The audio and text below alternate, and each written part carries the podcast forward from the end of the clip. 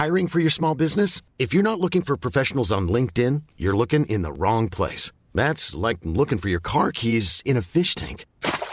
LinkedIn helps you hire professionals you can't find anywhere else, even those who aren't actively searching for a new job but might be open to the perfect role. In a given month, over 70% of LinkedIn users don't even visit other leading job sites. So start looking in the right place. With LinkedIn, you can hire professionals like a professional. Post your free job on linkedin.com/people today.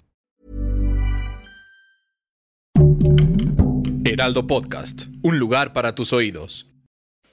Hola, ¿qué tal amigos? ¿Cómo están? Bienvenidos a nuestro live como cada semana aquí en Después de la Función. Este es nuestro primer live del año, ¿verdad, mi querido Gonzalo? Porque hay muchos que están de vacaciones todavía. Así es, estamos trabajando. Mira, yo todavía ni digiero el recalentado. Y aquí estamos ya. Hubo mucho huevón, ¿no? Que dejó grabado hasta febrero, caray. Yo la verdad no tuve mucha chance porque estuvimos trabajando muchísimo hacia fin de año. Entonces estamos completamente en vivo, amigos. Vamos a platicarles de lo que ha sucedido estos últimos días porque, pues a pesar de la pandemia y de este problema de contagios en todo el mundo, pues han habido muchas noticias del mundo del espectáculo. Yo te quiero preguntar, Gonzalo, para empezar, ¿te gustó No mires arriba, sí o no? Don't Look Up. Me encantó. A mí es una película que me encantó. Ya la vi dos veces. La primera vez que la vi me reí muchísimo.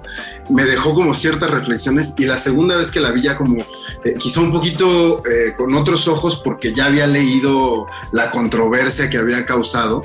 La traté de ver como con ojos más críticos y aún así, a pesar de que veo muchos errores y muchas cosas que le señalan, pues bueno, creo que viniendo de Adam McKay, pensando que hacía el periodista Ron Burgundy y ahora está haciendo esto, es una evolución impresionante. Y no hay que olvidar que mucha gente que le tiró es la misma gente que aplaude Succession y que quizá ni siquiera sabe que es el mismo creador.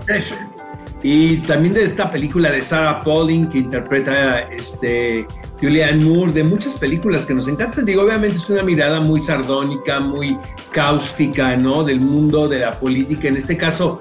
Bueno, partiendo del microespacio, podríamos decir, de los Estados Unidos, pero un reflejo de lo que está pasando en todo el mundo con respecto al populismo, ¿no? Dentro de estos personajes en puestos muy importantes del gobierno.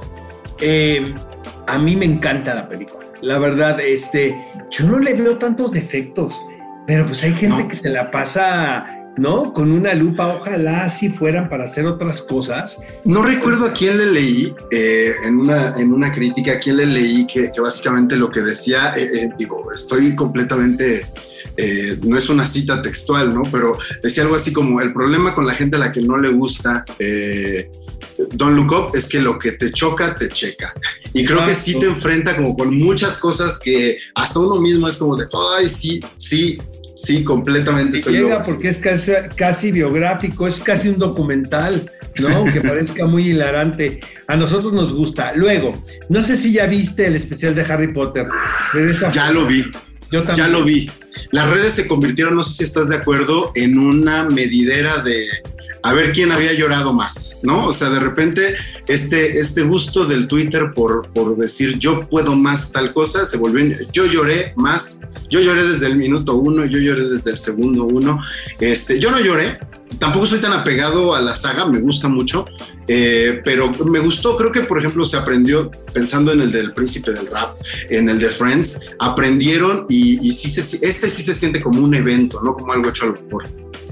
A mí me encantó, la verdad, creo que el guión tiene una muy buena estructura, la manera en la que reunieron estos personajes para comentar ciertos pasajes, porque era evidente que no pueden reunir a todos al mismo tiempo, ¿no? En una sala. A J.K. Rowling. Perdón, por ejemplo, pero mira, de que cada director haya dado como el prólogo de ese episodio que le correspondía, me parece muy elegante, porque se le da un lugar muy importante a quien finalmente es el visionario detrás de los textos de J.K. Rowling, que qué bueno que no estuvo, yo sí soy de los del grupo en contra de esta mujer y de lo que dice, pero vaya, o sea, finalmente, pues ella es la responsable de esta saga que ha sido una de las franquicias más amadas cinematográficamente hablando y literariamente, y lo que hay que reconocerle a esta mujer Gonz, es que regresó la pasión por la lectura, ¿sabes? A, sí, a las pequeñas generaciones, caray, porque cada vez se va diluyendo esto, y eso, bueno, es un reconocimiento. A mí me gustó mucho, hubo revelaciones, por ejemplo, el de Emma Watson, ¿no? De que hubo un momento donde ella consideró no regresar a interpretar el personaje, porque pues evidentemente todo permeaba en la vida personal de estos niños, quienes pasaron de ser unos pequeños a convertirse en unos adolescentes y luego en unos jóvenes. Eso es bien interesante, Oscar. Es tremendo, porque finalmente la línea entre la ficción y la realidad es súper delicada. Si vaya, quienes no vivimos en una situación, una circunstancia tan extraordinaria como estas personas, imagínate, que la pasamos difícil, y ahora imagínate ellos, ¿no? A mí lo que me llamó la atención es que justo, ¿no?, se enfoca en esto, como en esta evolución de estos jóvenes actores y de estas jóvenes personas en los adultos y en las superestrellas que se convierten, pero también el foco lo lanza hacia qué los llevó ahí, ¿no? O sea, como el compañerismo, el buen ambiente en el set, y también que no se vuelve un true Hollywood story, o sea, no a nadie, al menos de los protagonistas, porque si hubo por ahí, creo que uno de los actores terminó en prisión, y bueno, ha habido pérdidas, ha habido que se han muerto y cosas así, pero no, te demuestra que se puede estar en una cosa tan inmensa sin que los problemas te lleven a esas vidas tan trágicas y tan espeluznantes, que además aquí te muestran cómo pues ayudó mucho el que fueran como una familia, que venían de familias pues, que los apoyaban, etcétera, etcétera. Sí, es que los papás juegan un rol importantísimo en este caso, porque finalmente si no tienes tutores inteligentes, pues te puedes ir, ¿no? Por otro lado, yo recomiendo muchísimo el especial, la pasé muy bien, obviamente es muy nostálgico, apela muchísimo a este amor a esta serie de producciones que vimos en el transcurso de varios años. Vamos a platicarles en este live, amigos, sobre algunos de los títulos que más nos interesan. Si quieres, vamos uno y uno, ¿te parece, mi querido Gon? Me parece. De este 2022, que esperemos sea un muy buen año, cinematográficamente hablando, como lo dije en el live anterior, creo que el año pasado estuvo rete bueno, ¿no? Muy, muy interesante. En todos los sentidos, ¿eh? Buenas películas, y cerró con buenas lanas también, con Spider-Man. Y es paradójico, porque yo creo que esto es un reflejo, un espejo de cómo vamos a vivir esperemos a muy corto plazo, porque vamos a tener que seguir divirtiéndonos, pero tomando nuestras precauciones, ¿no? Y a pesar de todas estas noticias tremendas, la taquilla no baja para Spider-Man, o sea, eso sí. No baja. No baja en absoluto. Es más, yo diría, Oscar, que al Omicron le podrían llamar la variante Spider-Man, y no dudaría que mucho contagio vino de haber ido al cine. De las funciones, Oye, no, el cine seguro, pero estaban bien. De Batman, obviamente, el 4 de marzo vamos finalmente a ver esta película, uno de los títulos más esperados, dirigida por Matt Reeves, protagonizada por Robert Pattinson. Quienes la han visto dicen que se trata de un capítulo muy oscuro también, ¿no? Que es el segundo año, creo, donde finalmente está a Bruce Wayne ejerciendo, ¿no?, esta doble vida como el Caballero de la Noche, como de Batman. Dicen algunos también que Zoe Kravitz es la mejor Gatúbela que ha habido en la historia del cine, y vaya que es una aseveración un tanto controvertida, porque para mí Michelle Pfeiffer pues es única, ¿verdad? Sí. Este personaje, pero pues los ojos están puestos aquí. Paul Dano haciendo al Acertijo, Colin Farrell haciendo al Pingüino. Por cierto, el señor ya amarró serie en HBO Max, ¿no? Con este personaje va a ser un acontecimiento tremendo, y lo mejor de esto es que es el 4 de marzo ya. Es ya, a mí es, creo que sigue siendo mi personaje favorito de estos personajes de superhéroes, tanto de Marvel como de DC. A mí Batman es un personaje que me entusiasma mucho, creo que es de los más complejos, y lo que me llama mucho la atención son varias cosas. Uno, que Matt Reeves, fuera de lo bien que trabajó con la saga del Planeta de los Simios que tomó desde la segunda, pensar en el remake de Let the Right One In, de Déjame Entrar, incluso su primera película, que es una con David Schwimmer y Gwyneth Paltrow, que es padrísima, de Paul Bearer, que es maravillosa. Me llama la atención pensar que se dice que es una película de detectives, o sea, que es y que él sabe trabajar con el género del thriller, y que tiene actores como, a mí Paul Dano es lo que más me emociona de esta película.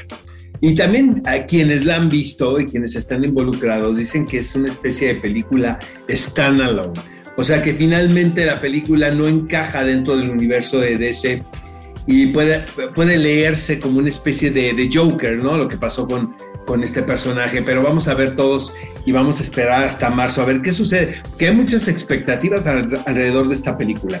A ver, vas tú, Gonz. La que sigue, no sé si me emociona, tal vez si me hubieras dicho hace 366 años que salió la primera Avatar, me emocionaría la segunda. ¿Se tardaron cuántos años, Oscar, en la segunda parte?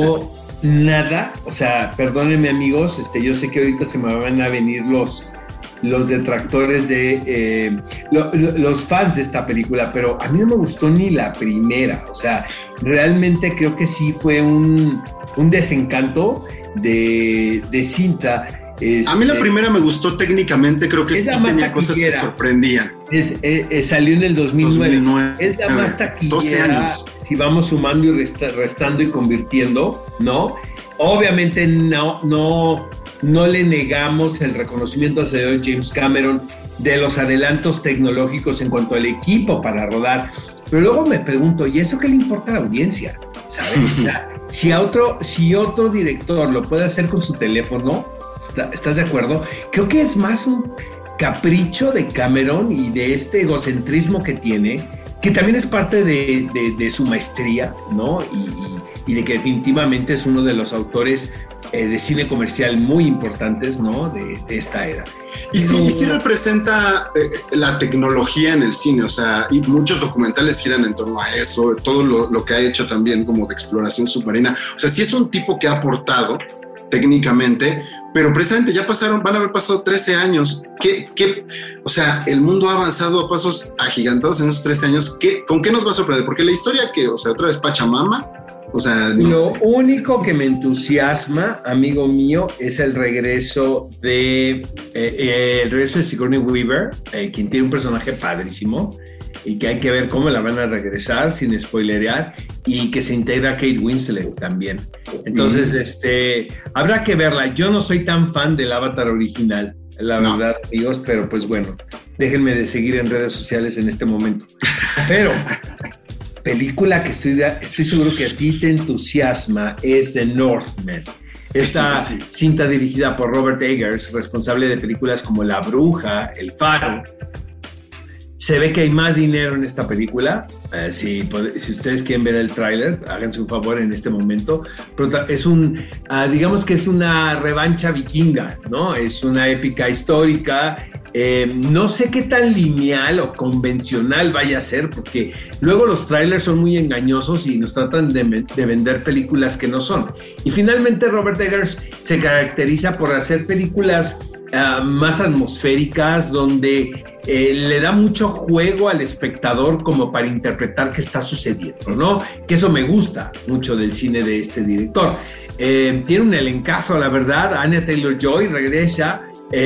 Yo creo que Robert Eggers es uno de los grandes responsables de que esta joven actriz pues sea la figura que es hoy en día, porque él de alguna manera pudo discernir su talento cuando la casteó en La Bruja, The Witch, ¿no? Uh-huh. Sí, que ahora es esta superestrella.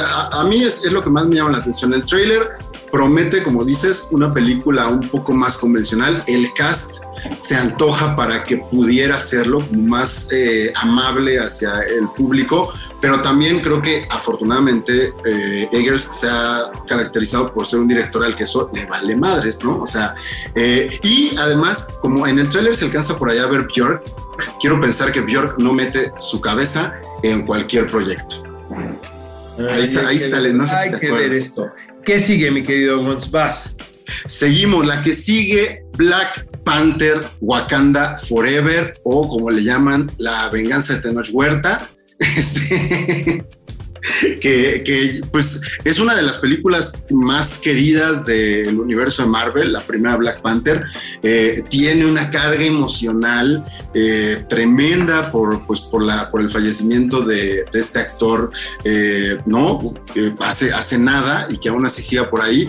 Y pues bueno, que además se habla de que es muy probablemente el traje y la investidura de Black Panther pase a su hermana dentro de la historia. Entonces podríamos ver, y además para allá pinta, ¿no? Thor también sabemos que es muy posible que Natalie Portman se haga cargo del personaje. Exacto.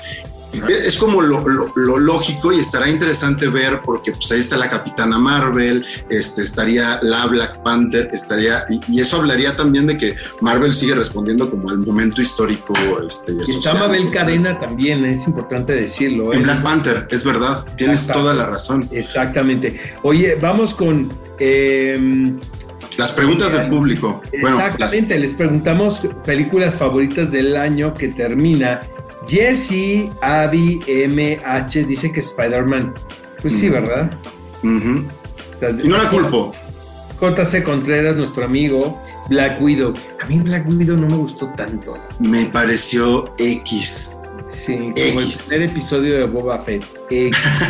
No le diste. Luego Rally Dakar 2014 dice que Black Widow. Yo no sé cómo les gusta tanto una Black Widow, amigos, A mí la verdad esta película no me late tanto. Quién sabe, no sé tampoco por qué le fue tan... Tiene sus momentos, pero no tiene nada que ver con el mundo de los superhéroes. Hey, I'm Ryan Reynolds. At Mint Mobile, we like to do the opposite of what Big Wireless does. They charge you a lot. We charge you a little. So naturally, when they announced they'd be raising their prices due to inflation, we decided to deflate our prices due to not hating you. That's right. We're cutting the price of Mint Unlimited from $30 a month to just $15 a month. Give it a try at mintmobile.com/switch. $45 up front for 3 months plus taxes and fees. Promo rate for new customers for limited time. Unlimited more than 40 gigabytes per month slows. Full terms at mintmobile.com. Recuerdo, no sé si te acuerdas, la escena de la cena en la que están discutiendo como familia todos en trajes. Es una buena escena, pero eso, tiene como chispazos, son momentos. No es Spider-Man, que sí me pareció una película redonda y con todo el fanservice y el no fanservice que se esperaba. El fanservice bien hecho, ¿no? Si lo van a hacer, háganlo como Spider-Man. Oye, vamos rápidamente a mencionar alguna de las series más esperadas. Vamos muy rápido porque se nos termina el tiempo. Euforia, la segunda temporada, pues esto ya está aquí a la vuelta de la esquina, es el 10 de enero. A mí me encanta, Gonzalo, Euforia. Me parece que a través de una anécdota aparentemente elemental, como es la vida de un grupo de jóvenes en una suburbia americana, cosa que hemos visto no sé cuántas veces, en no sé cuántos programas, la manera en la que abordan la complejidad de la psique de estos adolescentes y lo justifican, me emociona muchísimo porque... también le da la oportunidad a un grupo de actores a quienes yo no conocía, la verdad, obviamente, salvo Zendaya, de crear estos personajes a través de una serie de capítulos, ¿no? De qué es lo que debe hacer una muy buena serie, lo que pasó con Succession. Finalmente, no es aventar toda la carne al asador, ¿no? En la primera temporada, sino ir dando aire y tiempo a que cada uno de los intérpretes vaya encontrando su propia voz a través de estos personajes. Y siento que en Euforia lo han hecho increíble. Eso por un lado. Por otro, pues la manera tan inteligente que es el abordar el tema de la drogadicción, las relaciones tóxicas, los lazos familiares, los abusos sexuales, sin que tenga un tono escandaloso, un tono morboso. Al contrario, sino que pone sobre la mesa el tema para crear cuestionamientos en la audiencia, que van más allá de quién es el bueno, quién es el malo, quién es la víctima o el victimario. Zendaya, para mí, te lo digo sinceramente, es la mejor actriz de su generación. Me parece sumamente talentosa, y no lo digo nada más por su trabajo en Euforia, sino por otros, ¿no? Por otros más. Me parece que es una actriz que hay que seguirle la carrera. A ver, vas tú. Estoy de acuerdo contigo respecto a Zendaya, no respecto a todo lo demás, pero yo no le di toda la oportunidad de Euforia. A mí los primeros 2 episodios me cansaron, me pareció como un fanservice al adolescente sufrido, azotado. Creo que me agarró de malas y sí fue así como de, ¿por qué tanto sufrimiento? Lo sentí un poco gratuito, pero para la segunda, que porque sé que a mucha gente le gusta, le voy a tener que dar una oportunidad. Ahí lo voy a dejar para que no me dejes de seguir. Y Oscar. La que sigue es El Señor de los Anillos, la serie que está preparando Prime Video, y yo es una saga que nunca me ha aprendido tanto. Me gusta, la respeto, pero nunca he estado tan atado a ella. Me pasa como con Harry Potter. A mí me preocupa la plataforma, porque siento que Amazon no ha hecho las cosas bien, ¿sabes? Podrán invertir la lana que quieran, pero de repente se quedan perdidas. Mira, Wheel of Time, por ejemplo, me gusta la serie, honestamente. Hace caso. Pasó sin pena ni gloria, ¿sabes? Y lo que pudo haber sido una gran saga se queda justo, ¿no? En el borde de convertirse en un evento, ¿no? Como se espera. Para mí ahorita mi plataforma favorita, pero por mucho, es HBO Max, ¿no sabes? Station Eleven me tiene completamente seducido y enamorado. No le he entrado. Hijo, no sabes, o sea, estoy muy feliz. Obviamente va a ser un acontecimiento lo de El Señor de los Anillos y obviamente pues se haga un ruido, una campaña, ¿no? Que realmente el público se entere que está ahí, ¿no? Sí. Siento que luego pasa eso con las producciones de Amazon, de Amazon Prime, pero bueno, es mi impresión. Vas tú. La que sigue, la siguiente serie, Andor, con Diego Luna, mucho mexicano en esta lista, fíjate, ya en proyectos acá de primer nivel, tu buen cuate Diego, que pues, creo que sí formó parte de una de las películas que a mí más me gustan de la saga de Star Wars, un personaje que fue bastante convincente. Sí tengo mucha curiosidad de ver qué es lo que pasa con Diego y esta serie, porque digamos que sí es un personaje con el cual te involucrabas en aquella película, y sabemos que es una precuela porque, spoiler alert, no puede haber secuela, ¿verdad, Oscar? Totalmente. Es lo que más me interesa, ver aquí cómo le hacen, porque pues todo el mundo sabemos el destino de este personaje. Pero también eso pues lo puede hacer muy interesante, como Black Widow. Seguro tú sabes chismes de ese rodaje y chismes de esa trama. ¿Nada? ¿No te ha contado nada? No, más que estuvo Diego mucho tiempo en Londres. Sí. Pero mucho tiempo. Creo que son como 10 episodios, ¿no? O sea, vaya, son muchos episodios para una serie así. Además, seguramente es eso, va a ser como un evento, o sea, como una miniserie por lo mismo, ¿no? Oye, el público se está manifestando en este momento, amigos míos, y ¿qué película o serie quieren ver en este año que estamos... A ver, ¿lo lees tú? Ratón Benedetto dice que Wakanda Forever, ¿no? Ajá. Lulu SG dice que no sabe, así que pues que le ponga atención a lo que estamos hablando y que ahorita al final a ver si nos comenta que le interesa. Ajá. Y por acá dicen que de Batman y Morbius, que me parece que Morbius ya pronto nos toca verla, ¿verdad, Oscar? Ya lo decimos, ¿no? Viene el señor Jared Leto, que nos llamen la atención los de Sony, ¿no? Viene el señor Jared Leto a México. Saludos a Lain. Aquí le vamos a dar la bienvenida al señor Jared Leto. Oye, vamos, ya se está terminando el tiempo, pero vamos con más títulos. Top Gun Maverick. ¿Qué tal que en el podcast que tengo del Control Perdido, se burlan tanto de mí los niños porque pues no tienen ni idea de que les estoy hablando, ¿verdad? La fascinación por Top Gun, ¿no? Pero, amigos, yo que crecí en la zona donde se lleva a cabo la historia, que es en San Diego, en la base de Miramar, con ese clima maravilloso que hay en California, ¿no? Sí, realmente sí es una película fundamental. Yo la vi en la secundaria, creo, una y otra vez la original. Aquí, de una manera muy hábil, han dividido la historia en 2 generaciones, que es la generación de Tom Cruise, como nosotros comprenderemos, ¿no? Que nos atañe, y obviamente una generación protagonizada por Miles Teller, ¿no? Y la niña esta, Mónica, que está en la película de Diego Boneta, que es un encanto también. Me estuvo platicando de la película. Supuestamente el año pasado era el año de Top Gun, porque se iba a estrenar Misión Imposible y se iba a estrenar Top Gun, pero pues por el asunto de la crisis de salud se han pasado estos estrenos para este año. Top Gun, la verdad, yo sí tengo muchísimas ganas de verla. 30 años después, dirigida por... ¿Cuánto apuestas? ¿Cuánto apuestas, Oscar, a que se van a volver a poner de moda las chamarras de aviador, los aviones de aviador? O sea, toda la moda de Top Gun. Originales, maestro, de hace 30 años todavía, porque me cuesta mucho tirar la ropa, la verdad. Ya te viste acá en la premier llegando. Exactamente, ya me vi con mis lentes y chamarra a la Top Gun. A ver, ojalá, la verdad yo le tengo mucha fe, sobre todo que sea una película divertida, no esperas más. Regresa también Val Kilmer, caray, o sea, pues cómo no va a haber expectativa alrededor de este título. Y luego vas, Gonz. Y luego ya para irnos despidiendo, Desencantada, que es o sea, tiene que ver, no entiendo bien cómo la van a ligar con Encantada, que es esta película con, se me fue el nombre de esta actriz, que es muy divertida, con Amy Adams, que es una joya de mis favoritas live action de Disney. Uh-huh. Qué película tan divertida.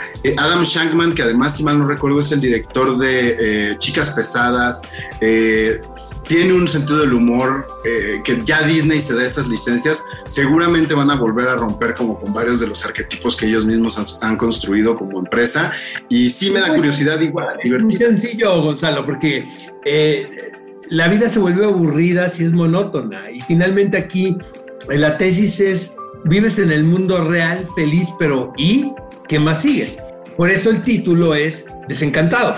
Por eso, claro, Obviamente va a gustar esta película, estoy completamente seguro. Fíjate que cuando se estrenó, Tilda Swinton dijo que era la actuación de Amy Adams era la mejor interpretación femenina de ese año.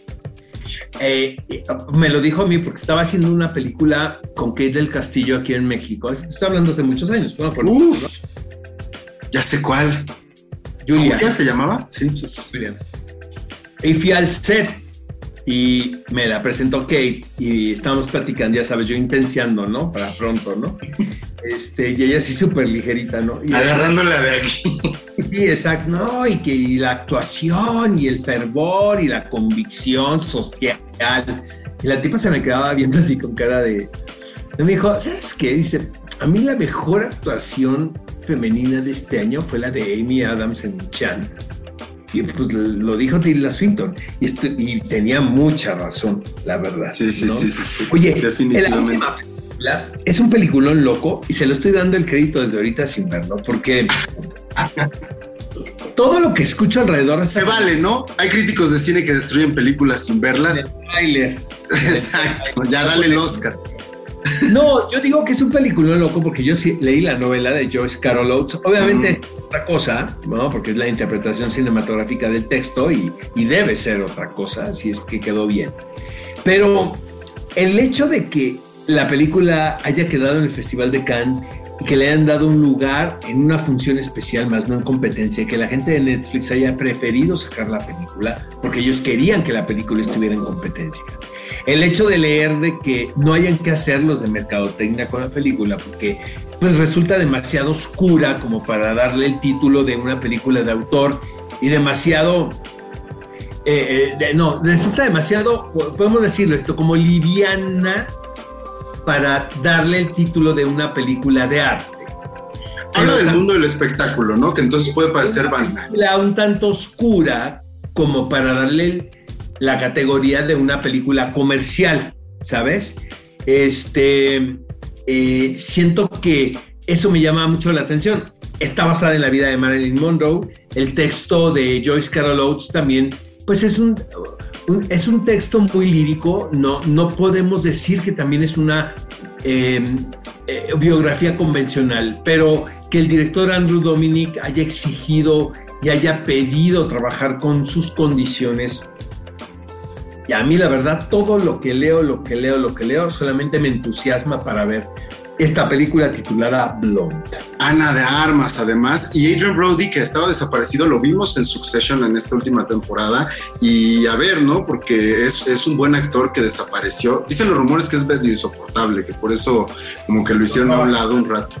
Ajá. Hay quienes dicen que es la actuación que va finalmente a colocar a Ana de Armas en el mapa, que para mí me parece una actriz sumamente...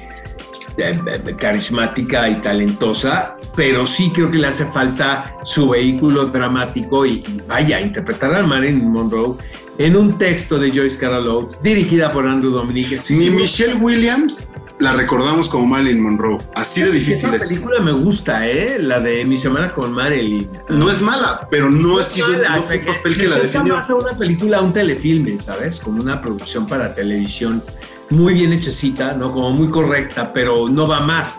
Siento que Andrew Dominic sí es muy visceral, pero también es muy elegante, ¿sabes? Entonces yo sí tengo muchísimas ganas de ver esta. ¿Tú tienes alguna otra película? Y pues ¿qué? Es que ya vi una de las que más me emocionaban, que es Licorice Pizza, pero no te puedo decir nada. De plano. De plano, pero... Yo digo todo aquí, tú no dices nada. Pero tú eres Oscar Uriel, yo soy el pelón que sale con Oscar Uriel, es diferente. Oye, Gonzalo, hay una película también con Martin Scorsese, que producida por Netflix, con Leonardo DiCaprio. ¿No es Apple TV?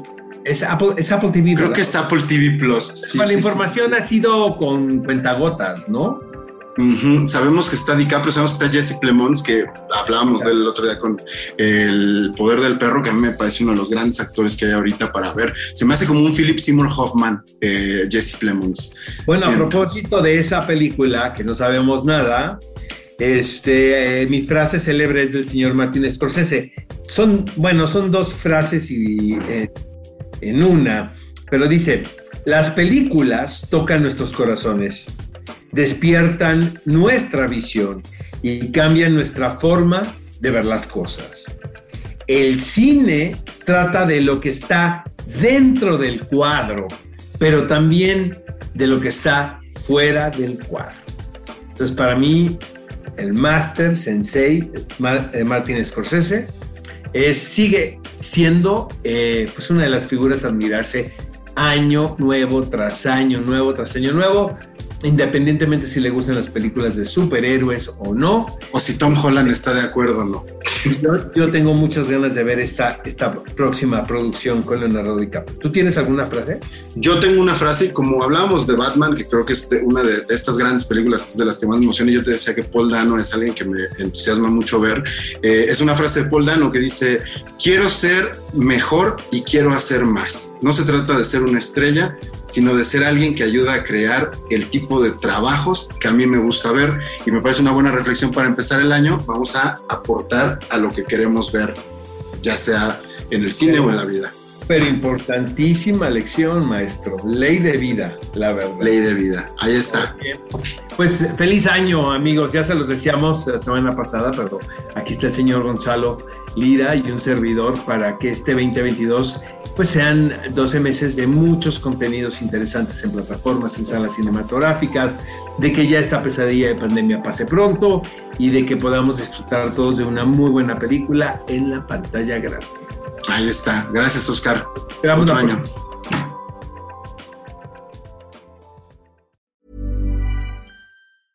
Planning for your next trip? Elevate your travel style with Quince. Quince has all the jet-setting essentials you'll want for your next getaway, like European linen, premium luggage options, buttery soft Italian leather bags, and so much more. And it's all priced at 50 to 80% less than similar brands. Plus, Quince only works with factories that use safe and ethical manufacturing practices. Pack your bags with high-quality essentials you'll be wearing for vacations to come with Quince. Go to quince.com/pack for free shipping and 365-day returns.